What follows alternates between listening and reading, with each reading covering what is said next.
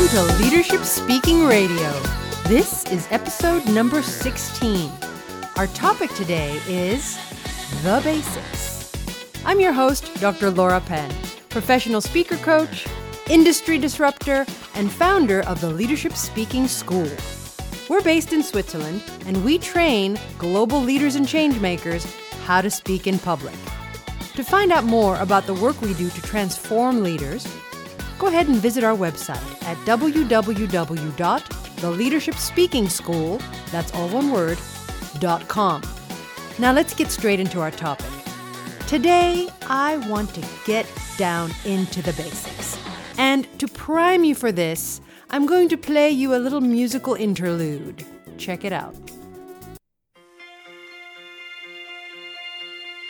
Let's start at the very beginning, a very good place to start. When you read, you begin with A B C. When you sing, you begin with Do, Re, Mi. Do, Re, Mi. Do, Re, Mi. The first three notes just happen to be Do, Re, Mi. Okay. I recently had the privilege of watching The Sound of Music again. I just love this idea of starting at the very beginning. I was inspired by watching the movie. The inspiration is about how can I serve you right now in this crazy time that we're living in, where our world is disrupted, where work is disrupted, where everything that we consider to be normal is disrupted. I want to love you up and give you some material to help you to up-level and upskill in your leadership speaking. And I want to start at the very beginning, the very best place to start. Whether you are new to the world of public speaking or whether you've been doing it for a while, this is a series right now that I'm jumping into that will help you to improve yourself as a speaker. The tools that I'm going to be talking to you about come from the Leadership Speaking Toolbox, and they are a collection of the best speaking tips and techniques out there. And by the way, this is much more than your average lists of do's and don'ts. This is a deep dive into the wild and amazing nooks and crannies related to leadership speaking, which will help you to survive and thrive when you speak in front of audiences. So this is going to be about everything from providing practical tips for how to create content, to highlighting ways to beat stage fright, to helping you learn the art of rehearsal. These tools are your guide into the wide and wonderful world of effective public speaking.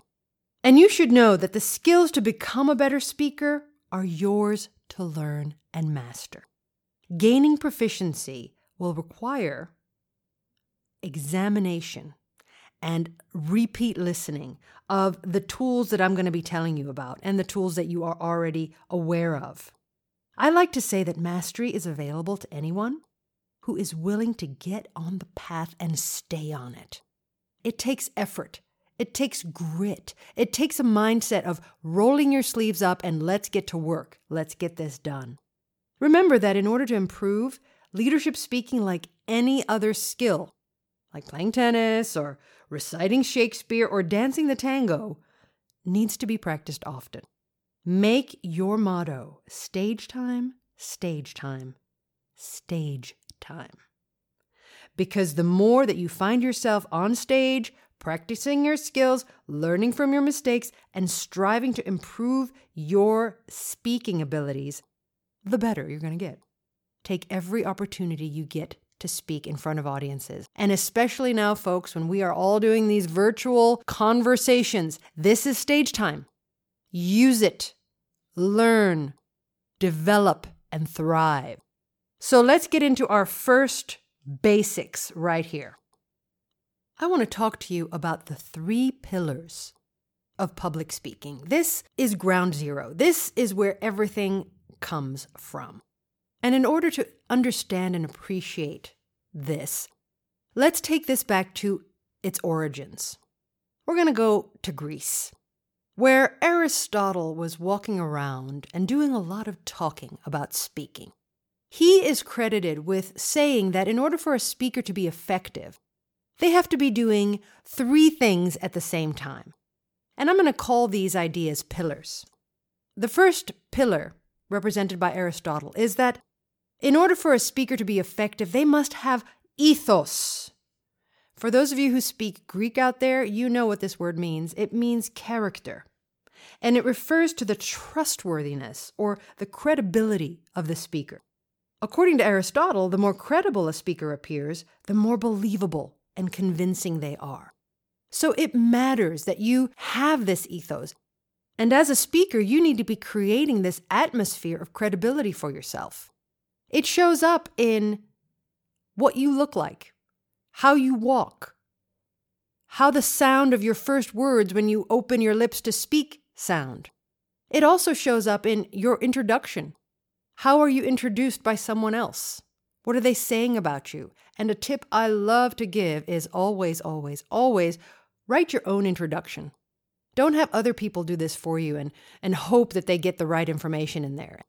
And then when they don't get the right information, prepare to cringe, because you could have controlled that situation by writing your own introduction, including all the things that you want the audience to know about who you are, why you have the authority to talk about what you're talking about, and what it is they're going to get out of the conversation that you're about to have with them. So ethos is pillar number one. The second pillar, and these aren't in any particular order, by the way, they're just what they are. There are three of them. The second one I want to tell you about, which Aristotle is credited with talking about and revealing, is the pillar of pathos. You might recognize the root of the word pathos, patho, and we hear it in words like pathological, pathogen. It means suffering in Greek. And when it relates to speaking, this refers to the extent to which the speaker appeals to the emotions of their audiences. Ideally, a speaker's pathos should cause an audience to feel what the speaker feels. And this is such an ignited idea. So much of good speaking is about revealing your emotional connection to what you're talking about. And this is revealed through your presence, through your voice, through your body language, through your audience connection. That reveals your emotional connection, also known as your pathos, to the audience. And this supercharged pillar is a really powerful one to think about related to how you're showing up in your speaking. The third pillar is the pillar of logos. Logo means word in Greek, and it refers to the internal consistency of the message, the clarity of the claim, and the logic of its reasons. Basically, does what you are saying make sense? Can the audience follow what you're saying? Is there a logical construction to your message? That's logos. These are the basics, folks. The three pillars of effective speaking: ethos, pathos, logos. Every good speaker out there is igniting all three of these pillars, and they are working together in harmony. The ethos is switched on, the pathos is switched on, and the logos is switched on, making what they are saying and how they are saying it live in the hearts and minds of their audience. When you understand these three ideas, you start to think more about how you're showing up in your ethos. How credible are you in your topic? And how do you reveal that to your audience? In how you move, in how you speak, in how many pauses you take, and how much authority you have. How do you show up in your pathos? What are you doing to create an emotional connection with your audience? Are you listening to yourself when you're speaking? Hearing yourself say things like, "It was the happiest day of my life." And if you are hearing it, you wouldn't say it that way. You'd say, "It was the happiest day of my life." You need to be congruent. What you say needs to be what you feel. What you feel needs to be what you say. That's how your audience connects to you. That's how they relate to what you're talking about, by living it through you. Are you doing that? Are you showing up that way and being vulnerable, delivering your true feelings? All this is about context too, folks. So I'm talking about when it's right, when it's appropriate. And when you feel in your gut that this is what you want to be doing, this is how you show up as your authentic self. When you can open this way, and reveal your emotional connection to what you're talking about. How about your logos? How are you showing up in the structure of what you're talking about, in the order of the message? Is your content created with logos? Is there logic? Does it make sense? Can the audience follow you? Or do you leave them wondering, why are they talking about that? And that doesn't make any sense.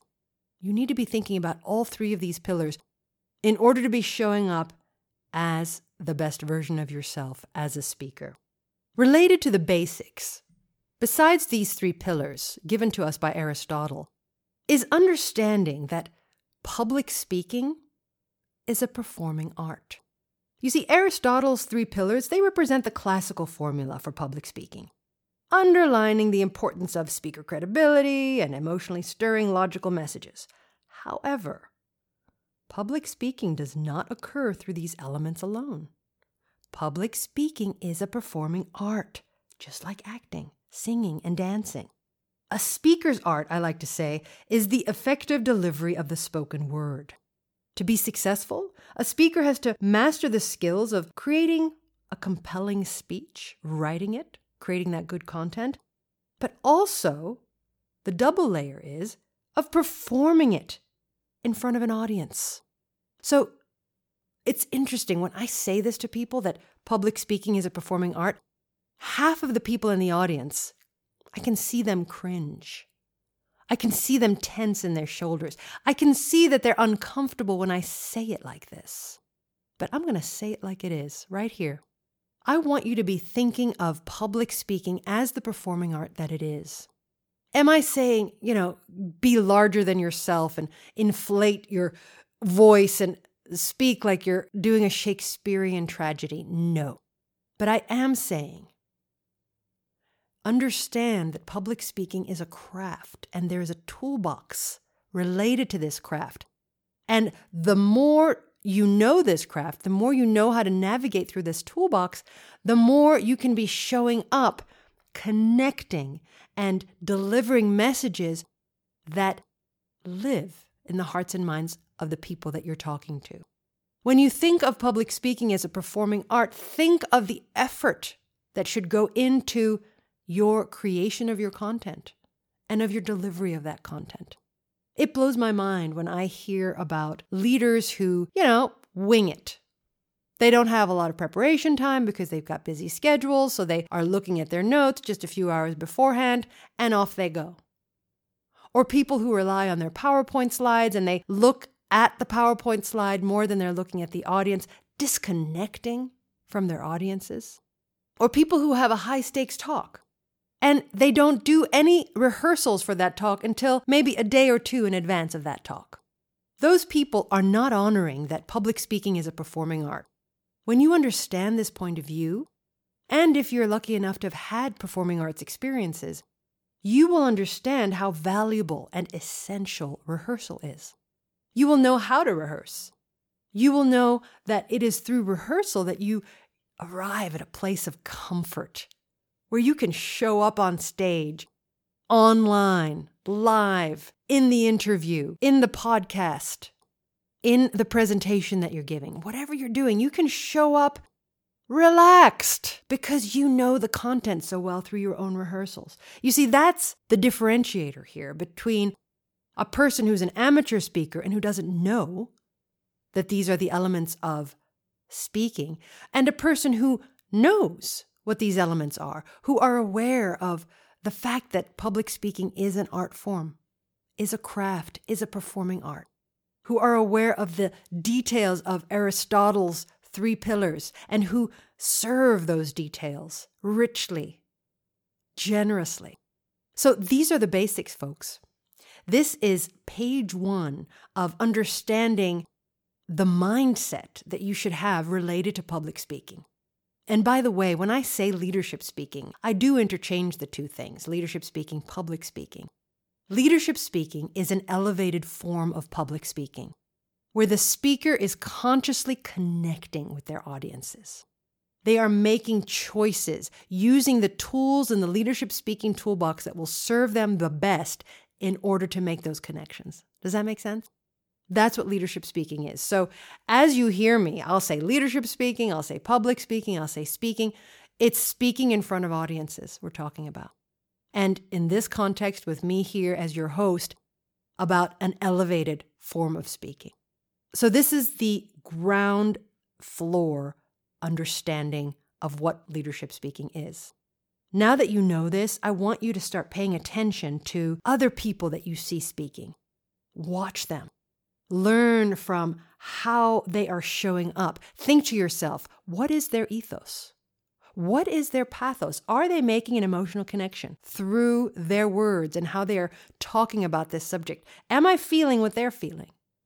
What is their logos? Start to see public speaking as the performing art that it is through this new lens. Start to appreciate where this is happening and where it's not happening. And when you have that worldview, when you're looking at other people doing it, then look inwards and think to yourself, how am I showing up? What's my ethos? What's my pathos? What's my logos?